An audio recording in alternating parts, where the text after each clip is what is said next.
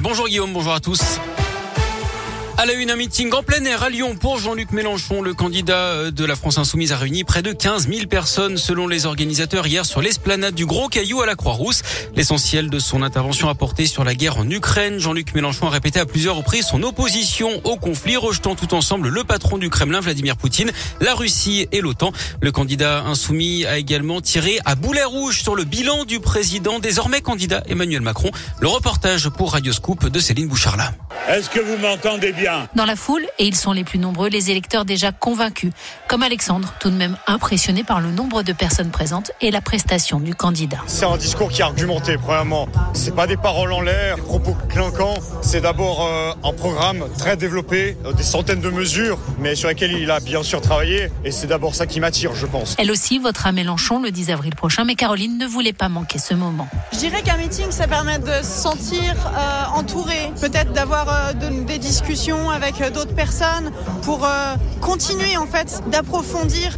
C'est le projet en fait de cette équipe, c'est de faire de tous les citoyens des personnes investies et conscientes des choix qu'ils font. Et puis il y a ceux qui, comme Marlène, avaient besoin d'affiner leur réflexion. J'étais presque déjà convaincue, mais je suis adhérente au PCF, donc j'avais besoin d'un... Par exemple sur le nucléaire, je suis pas pro-nucléaire. Et puis euh, je pense qu'il faut qu'on mette Macron dehors, donc euh, j'aurais pas d'état d'âme. Jean-Luc Mélenchon qui a reçu le soutien de la primaire populaire qu'il avait pourtant critiqué à sa création. L'organisation était à la base derrière Christiane Taubira. On se rappelle hein, qu'elle avait jeté l'éponge faute de parrainage. 2500 personnes réunies à Bellecour hier pour dire non également à la guerre en Ukraine des familles des enfants qui se sont rassemblés au 11e jour de l'offensive russe. Ils étaient 500 de plus que la semaine dernière d'après les chiffres officiels.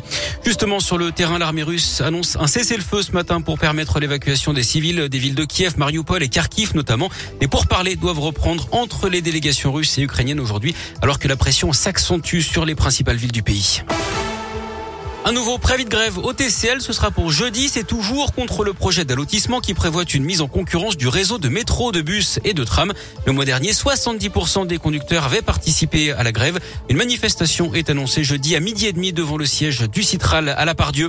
Les suites de l'incendie dans un entrepôt de Saint-Priest. Hier, 700 mètres carrés sont partis en fumée pour des raisons encore inconnues. Les pompiers sont restés sur place hein, toute la nuit en observation. Il n'y a pas eu de blessés, mais les dégâts matériels sont très importants. Un million et demi d'euros de marchandises auraient été perdus dans cette entreprise de climatisation.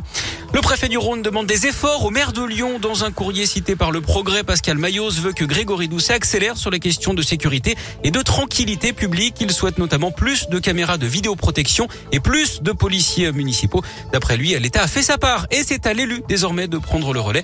En octobre 2020, le ministre de l'Intérieur Gérald Darmanin s'était engagé à affecter 300 policiers supplémentaires d'ici l'an prochain sur la métropole de Lyon. Une nouvelle brigade spécialisée de terrain de la police nationale a également été mise en place pour sécuriser et lutter contre la délinquance, le secteur de la Guillotière et de la Pardieu. Du sport et du tennis avec une chinoise qui s'est imposée à l'Open sixième sens. Shuai Zhang a mis fin à la superbe aventure de l'Ukrainienne Diana Yastremska qui avait fui les combats en Ukraine avec sa sœur juste avant d'arriver à Lyon. Yastremska qui a annoncé qu'elle reversait les gains de son tournoi pour aider l'Ukraine.